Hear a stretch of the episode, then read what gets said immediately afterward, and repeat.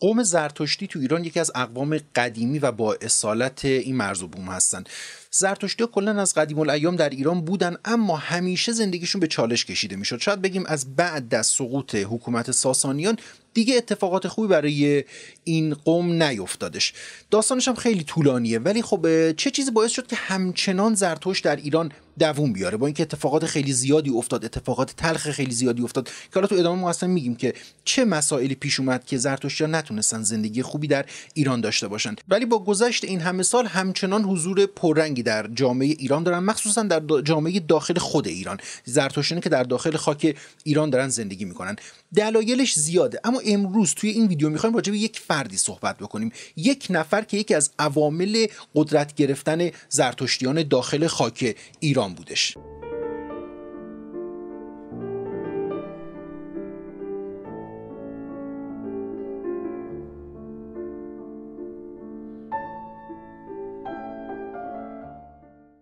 دوستان سلام. من آرمان هستم و به کانال یوتیوب Deep Podcast خوش اومدید.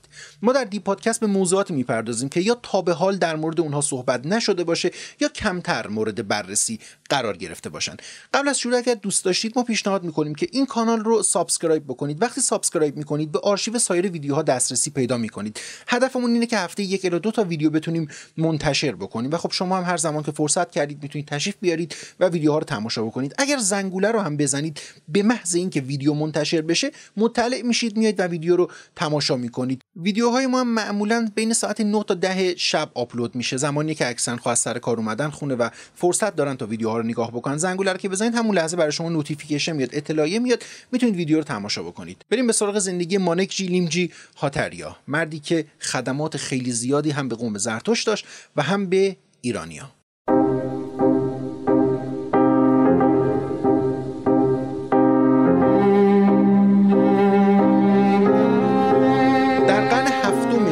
اعراب به ایران حمله می‌کنن که نتیجه این حمله فتح ایران میشه. بر اثر این حمله خیلی از اقوام ایرانی تحت فشار قرار می‌گیرن که یکی از اونها همین زرتشتیان ایران بودش. زرتشتیان معمولا به چند دسته بعد از اون حمله تقسیم میشن. یه تعداد از ایران میرن مقصد اصلیشون هم بیشتر کشور هندوستان بود. یه تعدادم که به مغرب زمین حرکت می‌کنن. یک تعداد به دین اسلام گرایش پیدا می‌کنن. زندگیشون رو در داخل ایران ادامه میدن و یک تعداد دیگه در محدودیت ها همون زرتشتی باقی میمونن و در ایران زندگیشون رو ادامه میدن. نه دینی عوض می‌کنن و نه از ایران میرن. اما همچنان زندگی در بین اقوام زرتشتی رواج داشت. می‌تونستن زندگی بکنن ولی محدودیت ها وجود داشتش. تا زمانی که چند سال بعد حالا چند صد سال بعد قوم مغول به ایران حمله می‌کنه. این بار دیگه شوخی بردار نبودش. خون تعداد زیادی از اقوام ایرانی همینطور داشت ریخته می‌شد که اکثریت اونها را باز خود زرتشتیا تشکیل می‌داد. اون موقع بود که تعداد خیلی زیادی از زرتشتیان ایران از ایران فرار کردن. و مقصد اصلی همچنان همون هندوستان بودش. و یه دم به کشورهای خاور دور پا به فرار گذاشتن. اما باز در این بین همچنان افرادی بودن که تمایل داشتن در خاک آب و اجدادی خودشون بمونن.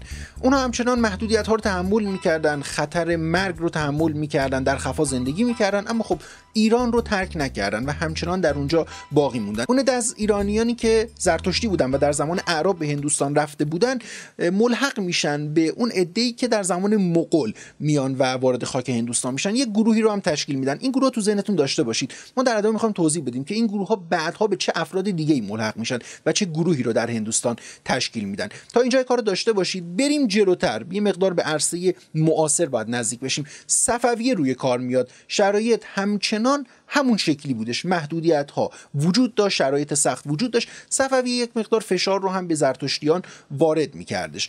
در ادامه همینطور که میریم جلو به قاجار می‌رسیم و قاجار هم همین روند رو ادامه میده. یک سری قوانینی وجود داشت یک سری محدودیت های وجود داشت که اوریجین اینها اصالت این محدودیت ها برمیگرده به 1300 سال قبل. یعنی زمان قاجار 1300 سال از حمله اعراب میگذشتش. یه سری قوانین اومده بود که تا اون موقع همچنان داشت اجرا می‌شد. من به یک تعداد از این محدودیت ها اشاره می‌کنم الان. یک جزیه یا همون مالیات بدون دلیل از زرتشتیان جزیه یا مالیات گرفته می‌شد. دو پوشیدن لباس کهنه و نپوشیدن لباس نو. سه سوار شدن بر چارپایان ممنوع بودش.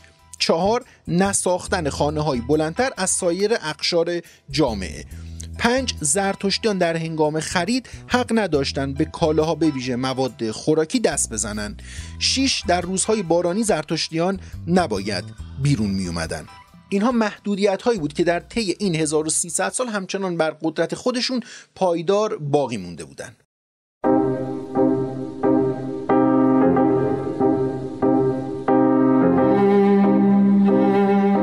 شما رو با یک گروهی آشنا بکنم. گروهی به اسم پارسایان یا پارسیان هند. بگیم این گروه اصلا چه گروهیه؟ چه کاری دارن انجام میدن؟ چه افرادی این گروه رو تشکیل دادن؟ گفتیم که زمانی که اعراب حمله کردن یک تعداد از ایرانی ها که دینشون زرتشتی بود به هندوستان رفتن.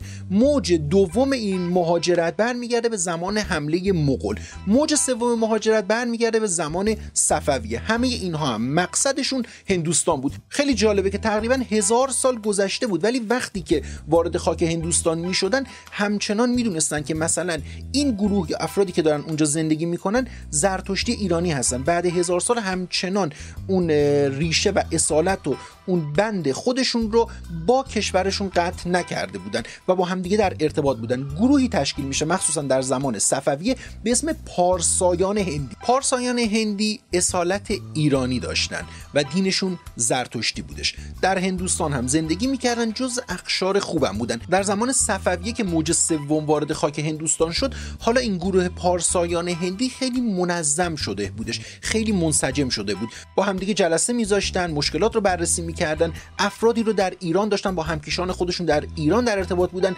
و هر کمکی که از دستشون برمیومد واسه ایران انجام می‌دادن. من در این حد بهتون میگم که این رابطه و این کمک ها همچنان ادامه داره. خیلی از پارسیان هندی که الان در هندوستان دارن زندگی می‌کنن الان جز اقشار مرفه و ثروتمند هم هستن. اکثرا بازرگان هستن وضع مالی خوبی دارن.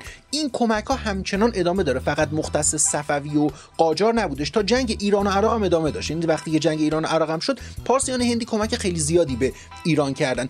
اخیرا آخرین خبر و آخرین کمک هم همین چند وقت پیش اتفاق افتاد که یکی از همین بازرگانان پارسی هندی که میگم دین زرتشتی داشت اصالت ایرانی داره گفته بودش که اگر واکسن کرونا ساخته بشه من جز اون افرادی هستم که برای ایران تامینش می‌کنم. یا کمک مالیش سنگینی می‌کنم که ایران بتونه این رو وارد بکنه. همچنان دارن به جامعه ایرانی کمک می‌کنن. حالا شاید کمک های بیشتری هم باشه من دیگه اطلاع ندارم. فرصت شد حالا یه ویدیو دیگه می‌سازیم راجع به خود پارسیان هندی و اقداماتی که تا به الان دارن انجام میدن. با این گروه خواستم فقط آشنا بشید. یک چنین گروهی در هندوستان هستش که داستان مهاجرت اینها برمیگرده به 1400 سال پیش ولی هنوز هستن در جامعه ایران هم فعالن و همچنان دارن کمک می‌کنن.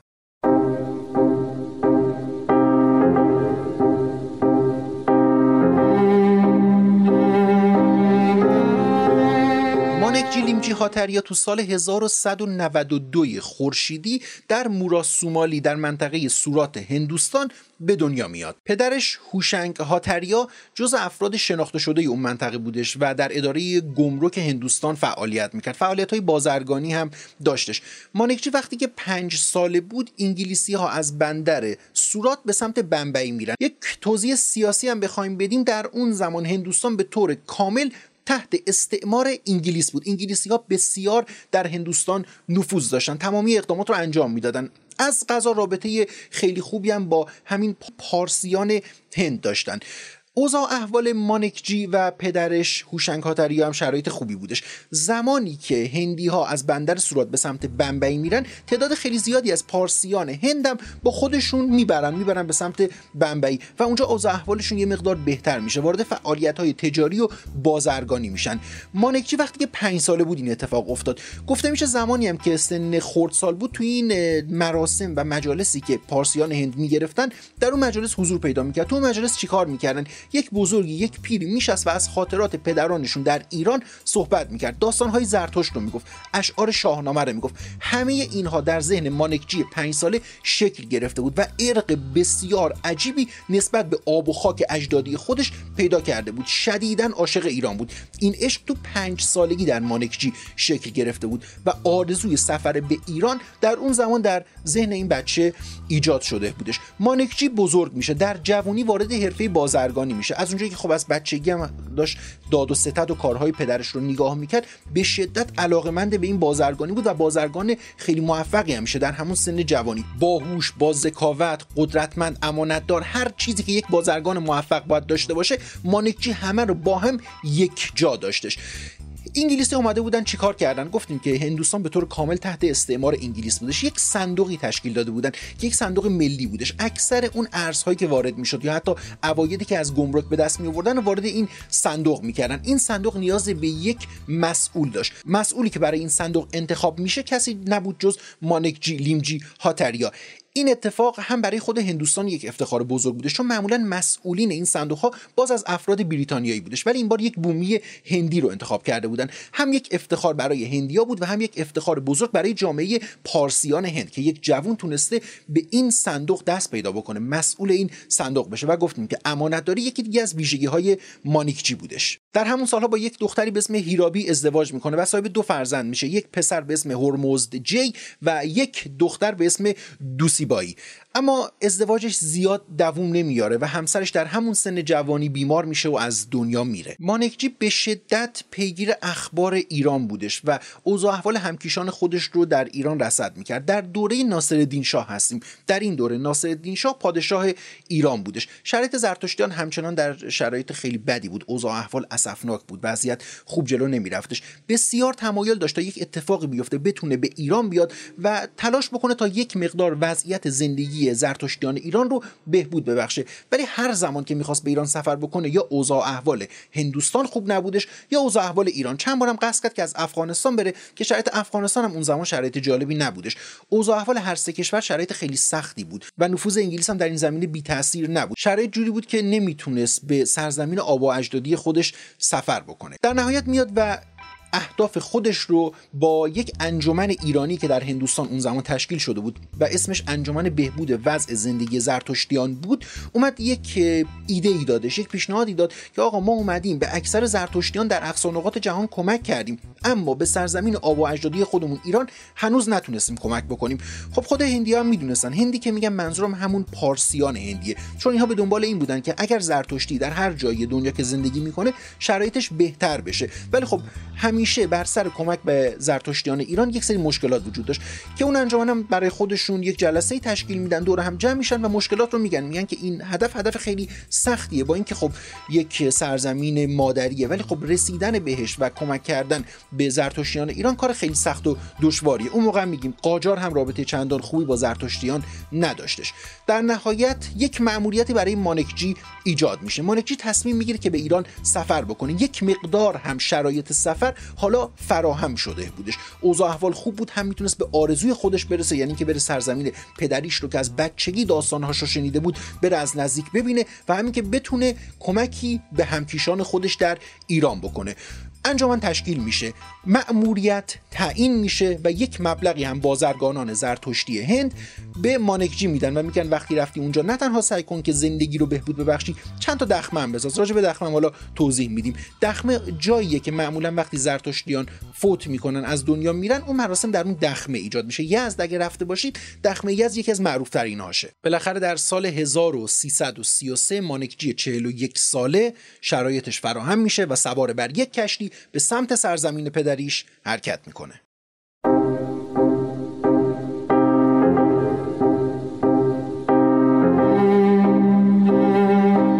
سوار بر کشتی بخار میشه و از بمبئی به سمت بوشهر راه میفته. در کشتی اولین دیدارش رو با یکی از مقامات ایرانی خیلی اتفاقی انجام میده. سفیر کبیر ایران در هندوستان که اون زمان سوار همون کشتی بود و موضوع رو باش مطرح می‌کنه. میگه ماموریت من همینه. خیلی براش جالب بود که وقتی سفیر ایران در هندوستان که ماموریتش تموم شده بود داشت به ایران برمیگشت وقتی این نظرتو میشنوه استقبال می‌کنه و براش آرزوی موفقیت می‌کنه. میگه می‌تونی رو منم حساب بکنی. این اولین دیدارش با یک مقام ایرانی بود که براش عجیب بودش که انگار حالا ما در ادامه توضیح میدیم که خیلی از این ملاقات ها ملاقات های خیلی عجیبی میشه. فراتر از انتظار مانکجی پیش میره. و اصلا میگیم که چرا این ملاقات ها گاهی عجیب پیش میرفتش. کشتی در بندر بوشهر پهلو می‌گیره و در سال 1233 پاهای مانکجی به سرزمین پدری خودش می‌رسه. مانکجی به طور کلی یک فرد سیاستمدار بود. گفتیم که رفتار خیلی عجیبی داشت شخصیت موفقی داشتش آدم قدرتمندی بود. قبل از اینکه بخواد وارد این سفر هم بشه هم به مقامات هندوستان اطلاع داده بود که هدفش چیه هم رابطه خوبی با انگلیسی های مقیم هندوستان داشت و از اون طرف چهار تا نامه رسمی به چهار جا نوشت و ارسال کردش. دو تاش برای ایران بود. برای سفارت خونه انگلیس در تهران کنسولگری انگلیس در بوشهر سفارت انگلیس در استانبول و سفارت انگلیس در بغداد. یعنی کشورهای حاشیه ایران کشورهای همسایه ایران رو هم سعی کرد درگیر این موضوع بکنه تا بتونه از حمایت های اونها هم برخوردار بشه. اولین نقطه در ایران بوشهر بود. از بوشهر به شیراز رفتش. یک مدتی رو در شیراز گذرنوندش یه سری از بناهای تاریخی شیراز رو دید. از شیراز به یزد رفت و یزد رو کلا مورد بررسی قرار داد. چهارده ماه در یزد سکونت داشت و با مردم اونجا معاشرت کرد. با زرتشتیان یزد خیلی دیدار کرد دیدارهای خیلی زیادی داشت. یزدم اون زمان جز شهرهای مهم زرتشتی بود. تعداد زیادی از زرتشتیان در یزد زندگی می‌کردن. بعد از یزد به کرمان رفت. کرمان اون زمان جز شهرهای مذهبی مهم بودش. اکثر مذاهب در کرمان وجود داشتن. یکی از مذاهبی که در کرمان خیلی پررنگ بود مربوط به دراویش نعمت اللهی میشدش. با قطب دراویش نعمت اللهی هم اونجا ملاقات کردش و رابطه دوستانه خیلی صمیمی بین این دو نفر برقرار شد. جوری که قطب دراویش نعمت اللهی به مانکجی لقب درویش فانی رو داد. لقبی که تا پایان عمر باهاش همراه بود. بعد از سفر به یزد و کرمان رهسپار تهران شد پایتخت. جایی که مقامات سیاسی اونجا بودن. اونجا تونست با خیلی از مقامات سیاسی ایران دیدار بکنه که یکی از اونها خود ناصرالدین شاه بود. ناصرالدین شاه هم از شخصیت مانکجی خوشش اومد و تلاش کرد تا بتونه بهش کمک بکنه. اینجا بود که میگیم دیدارها هر چقدر بیشتر می‌شد می‌دید که انگار مقامات خود ایران هم تمایل دارن که این محدودیت ها و این مشکلات حل بشه. اینجا من حالا باز یه پرانتز وا می‌کنم که اصلا داستان از چه قرار بود. گاهی اوقات در دنیای سیاست کلا در دنیای متمدن انسانی یک سری قراردادهایی نوشته میشه یا اصلا نوشته هم نمیشه. گفته میشه که تبدیل به قوانینی میشه که هزار سال داره طول می‌کشه. خیلی راحت میشه برداشت اون قوانین رو و بعدها هم حتی این کارا رو انجام میدن. یکی از عجیب تریناش رو من اینجا مثال بزنم مربوط به دو تا از کشورهای اروپاییه که این دو تا کشور اروپایی با همدیگه قرار بود وارد جنگ بشن. تنش بینشون خیلی شدید شده بود و حتی عهدنامه جنگ می نویسن و امضا می‌کنن. اسم کشورش یادم نمیاد. اگر می‌دونید حتما کامنت ها بنویسید. حالا خودم یه تحقیقی می‌کنم اگر بفهمم بین چه کشورایی بودش حتما تو ویدیوهای بعدی میگم. ولی اگر می‌دونید حتما بنویسید که یک جنگی بین این دو تا کشور قرار بود شکل بگیره. این جنگ هیچ وقت شکل نمی‌گیره نه تیری شلیک میشه نه خونی از دماغ کسی میاد. ولی خب این دو تا کشور در حال جنگ بودن. چند سال بعد یک استاد دانشگاه مشغول مطالعه و تحقیق بود به یکی از همین کتابای قدیمی برمیخوره و می‌بینه که بله انگار یک جنگی قرار بود شکل بگیره که حالا شکل نگرفت. ولی خب عهدنامه جنگ امضا کرده بودن. یعنی قرار بود با هم وارد جنگ بشن و در واقع وارد جنگ هم شده بودن. اما اینجا هیچ وقت به صلح خط نشده بود. صلح نکرده بودن. 600 700 سال با هم تو جنگ بودن و خود کشور اطلاع نداشتن. به مقاماتشون اطلاع میده و مقامات دو کشور با هم جمع میشن و تازه عهدنامه صلح امضا می‌کنن. یعنی یک چیزی که نوشته شده بود همینطور داشت ادامه پیدا میکردش. داستان زرتشتیان ایران هم همین بودش. درسته که این قوانین برمیگشت به زمان مغول یا شاید حمله اعراب. همینطور حکومت ها که میومدن این محدودیت ها همچنان ادامه داشتش. جوری که شاید خود زرتشتیان هم عادت کرده بودن به این محدودیت ها اما اگر فردی میومد و مثلا می‌گفت میشه این محدودیت ها رو برداشت خیلی راحت می‌شد برداشته بشه. ولی همچنان داشت در طول تاریخ 1300 سال ادامه پیدا می‌کرد. تا اینجا گفتیم که مالکچی به تهران هم اومد با مقامات تهران هم دیدار کردش. بعد از اون به آذربایجان میره. آذربایجان منطقه خیلی مهمی در زمان قاجار بودش. چون اون موقع مظفرالدین میرزا ولیعهد ایران والی آذربایجان هم بودش. با مظفرالدین میرزا هم دیدار می‌کنه. رضایت مظفرالدین میرزا رو هم جلب می‌کنه. بعد از اون به کردستان کرمانشاه میره. با والی های اون منطقه هم دیدار می‌کنه و حتی یک شب هم مهمون والی کردستان میشه. اونجا هم رابطه دوستی برقرار می‌کنه. قبل از برگشت به هندوستان تصمیم می‌گیره که به عراق بره و با شیخ مرتزا انصاری رهبر شیعیان عراق و یک فرد کنن شیعه بانفوذ در ایران هم دیدار بکنه و بتونه نظر این فرد رو هم جلب بکنه. با شیخ مرتزا انصاری هم دیدار می‌کنه و شرایط زندگی زرتشتیان رو براش شرح میده. شیخ انصاری هم اونجا اصلا یک فتوایی میده و میگه آزار و اذیت این زرتشتیان کلا حرامه و کار درستی نیست و این زرتشت هم دین الهیه. در مورد مالیات هم صحبت میشه و میگه که مالیات اگر فشاری بر اقشار جامعه نیاره گرفتنش مشکلی نداره. اما مانکجی با این کارش تونست رضایت مراجع شیعه رو هم برای خودش به دست بیاره. حالا موقع برگشتن به هندوستان بود. ده سال این سفرش به ایران طول کشیده بود. خیلی هم سفر پرحاصلی بودش. هم کلی اطلاعات راجع به ایران به دست آورده بود و هم کلی راه و روش برای بهبود شرایط و وضعیت زندگی زرتشتیان ایران. مانکجی به هندوستان برمیگرده و ماحصل چیزهایی رو که از سفرش به ایران دریافت کرده بود رو در یک جلسه برای اعضای انجمن زرتشتیان هند توضیح میده.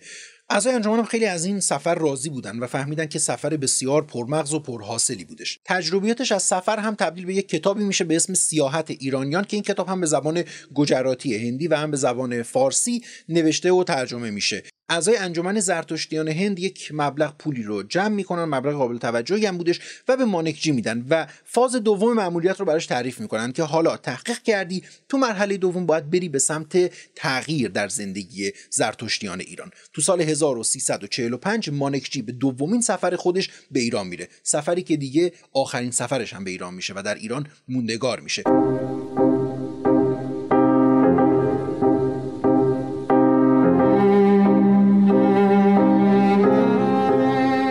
مانکچی به کرمان میره. گفتیم با مقامات کرمان هم رابطه خوبی برقرار کرده بود. این رابطه رو گسترش و با سایر بزرگان مذاهب مختلف وارد دیدار و رابطه های صمیمانه میشه. در کرمان هم با یک دختری به اسم فرنگیس آشنا میشه و با فرنگیس ازدواج می‌کنه و زندگی خودش در کرمان رو شکل میده. حالا دیگه واقعا قصد داشت در ایران موندگار بشه. چیزی که همیشه آرزوش رو داشت. گفتیم از بچگی با داستانهای ایران داشت زندگی میکردش. داشت آرزوهاش رو به حقیقت تبدیل می‌کرد. پول خوبی هم دستش بود و قصد با این پول اقدامات مثبتی در روند زندگی زرتشتیان ایران ایجاد بکنه.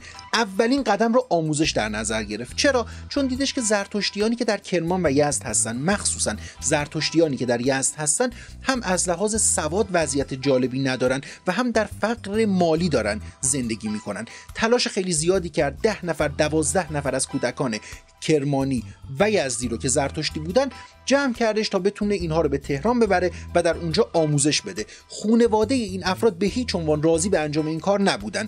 شاید براتون عجیب باشه که خب سواد که چیز خوبیه چرا راضی نبودن؟ داستان برمیگرده به همون برهه از تاریخ که گفتیم. 1300 سال این جامعه داشت تحقیر میشدش و فکر می‌کردن که شاید زندگی باید به همین شکل باشه. راضی نبودن که سواد یاد بگیرن. راضی نبودن که حتی بهبودی بخواد در روند زندگیشون ایجاد بشه. گاهی اوقات می‌دونید راضی کردن یک فرد به زندگی بهتر خودش مرحله سخت تری داره.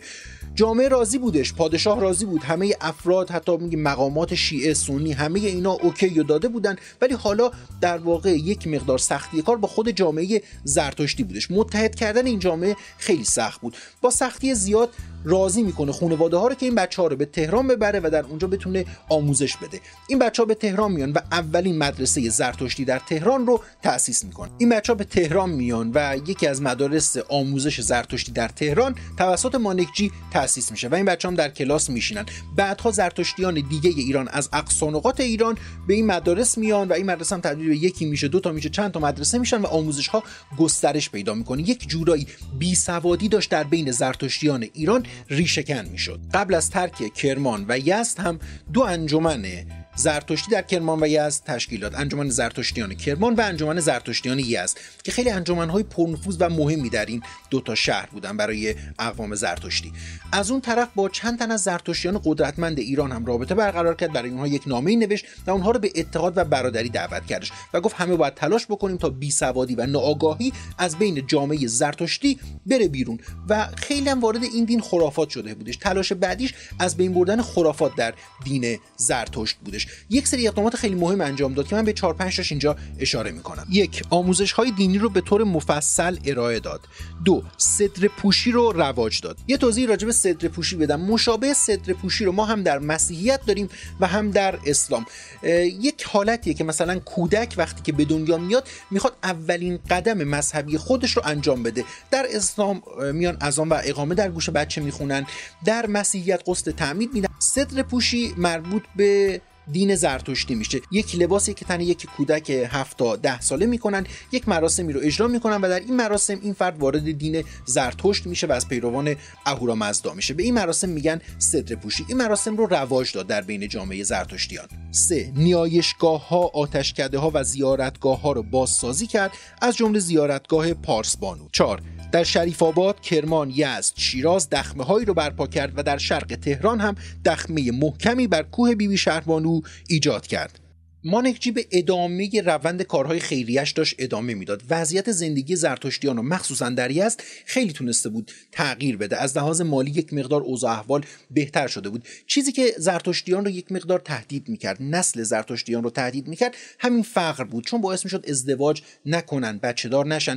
اومد چیکار کرد؟ یک سری شرایط ازدواج برای جوانها فراهم کردش که این شرایط با همکاری صندوقی بودش که در هندوستان توسط پارسیان هندی ایجاد شده بودش. یک نامه به اونها زده بود و گفتش که قصد داره تا ازدواج رو در بین زرتشتیان ایران رواج بده. یک صندوقی هم از بازرگانان پارسی هند خواست که در هندوستان تشکیل بدن و از لحاظ مالی این ایده رو ساپورت بکنن که همین اتفاق هم میفته و در زمانی که تقریبا بین یک تا دو سال تونستش که صد زوج جوون زرتشتی رو به همدیگه برسونه و اینها با همدیگه ازدواج بکنن. جایزیهشون رو فراهم کرد شرایط ازدواج رو براشون ایجاد کردش که میگم بکاپش اون ساپورتش از طرف صندوقی بودش که پارسایان هندی در هندوستان داشتن. مانکجی در زمانی که هنوز خودش در حیات بودش در قید حیات بود گفتیم مدارس زیادی رو همچنان داشتش تأسیس می‌کرد و نونهالان و نوجوانان زرتشتی به این مدارس می‌رفتن. در زمانی که هنوز خودش در حیات بود با چشمای خودش دید که بی سوادی در بین نسل جدید زرتشتیان کاملا از بین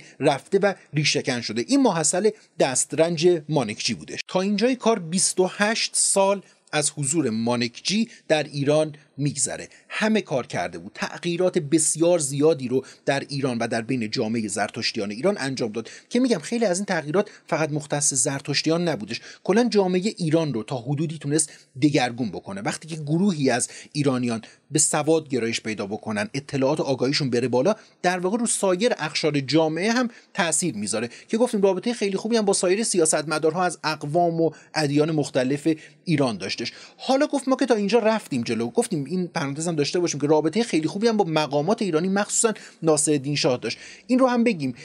کمک های مالی خیلی خوبی هم به مقامات ایران می شدش هم از جانب خود مانکجی هم از جانب بازرگانانی که از پارسایان هند بودن. این کارها رو انجام می‌دادن تا رابطه سیاسی خوبی با مقامات ایرانی داشته باشن تا به موقعش بتونن بهره هایی رو هم ببرن برای جامعه زرتشتیانه. ایران. مانکجی تا اینجا به اکثر خواستهای خودش رسید و خیلی موفق داشت پیش می‌رفت. گفت بذار آخرین حرکت رو هم انجام بدیم. آخرین حرکت چی بود؟ همون جزیه بود. مالیاتی که گفتیم. این مالیات قانونش 1300 سال پیش گذاشته شده بود. میگیم جز همون قوانینی بود که علکی داشت ادامه پیدا می‌کرد. زرتشتی باید جزیه می‌دادن باید مالیات می‌دادن. حالا به هر دولتی که توی ایران سر کار میومدش مهمم نبود که این دولت چه دولتی باشه. این مالیات رو باید می‌دادن و این مالیات کاملا علکی بود. هیچ اتفاقی نمیافتاد. بهبودی در روند زندگی زرتشتیان نبود. به خاطر زرتشتی بودن باید این مالیات رو به دولت می‌دادن. و همچنان میگیم تا قاجار این مالیات ادامه پیدا کرده بودش. مانکشی با ناصرالدین شاه ملاقات می‌کنه و شرایط این مالیات رو توضیح میده و میگه که اگر امکان داره قبله عالم این مالیات رو هم از سر زرتشتیان ورداره که هم از لحاظ مالی داره بهشون فشار میاره و از اون مهمتر از لحاظ روحی روانی داره فشار به اقشار زرتشتی ایران میاره. ناصرالدین شاه اوایل مخالفت می‌کنه دیدارهای خیلی زیادی انجام میشه جلسات خیلی سنگینی برقرار میشه تا اینکه تو تیر ماه سال 1261 ناصرالدین شاه دستور میده که قانون مالیات و جزیه زرتشتیان ایران بعد از 1300 سال لغو بشه. بعد 1300 سال تازه اولین بار بود که زرتشتیان می‌تونستن مالیات ندن. به مناسبت این موفقیت هم یک جشن بزرگی در باغ زهیر و دوله تهران برگزار میشه. در این جشن همه بودن. زرتشتی بود مسلمون بود مسیحی بود. این اتفاق بعد 1300 سال افتاده بود. این که واقعا بتونن از همه ادیان در یک جشن حضور داشته باشن اتفاقی بود که مانکجی باعثش شده بود. در نهایت مانکجی در سال 1261 هجری شمسی در تهران دار فانی رو وداع میگه و در دخمه ای که خودش تأسیس کرده بود در همونجا هم به آرامش ابدی می‌رسه. دوستان امیدوارم این ویدیو مورد توجهتون قرار گرفته باشه. اگر این ویدیو رو دوست داشتید لایک بکنید. نظرتون رو در مورد مانک جیلیم جهاتریا معروف به درویش فانی برای ما بنویسید. توی کامنت ها می‌تونید بنویسید که موضوعات آینده ما در مورد چه چیزایی باشه.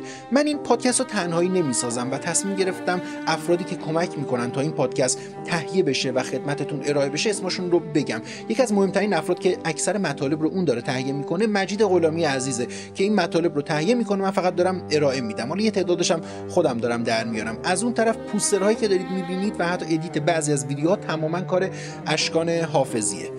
ممنون از شما که ویدیو رو تماشا کردید. اگر این ویدیو رو دوست داشتید می‌تونید لینکش رو از طریق واتساپ و تلگرام هم برای دوستانتون بفرستید. آنچه که تماشا کردید داستان زندگی مانکجی لیمجی هاتریا بود. معروف به درویش فانی. کسی که تونست پس از 1300 سال زرتشتیان ایران رو نجات بده.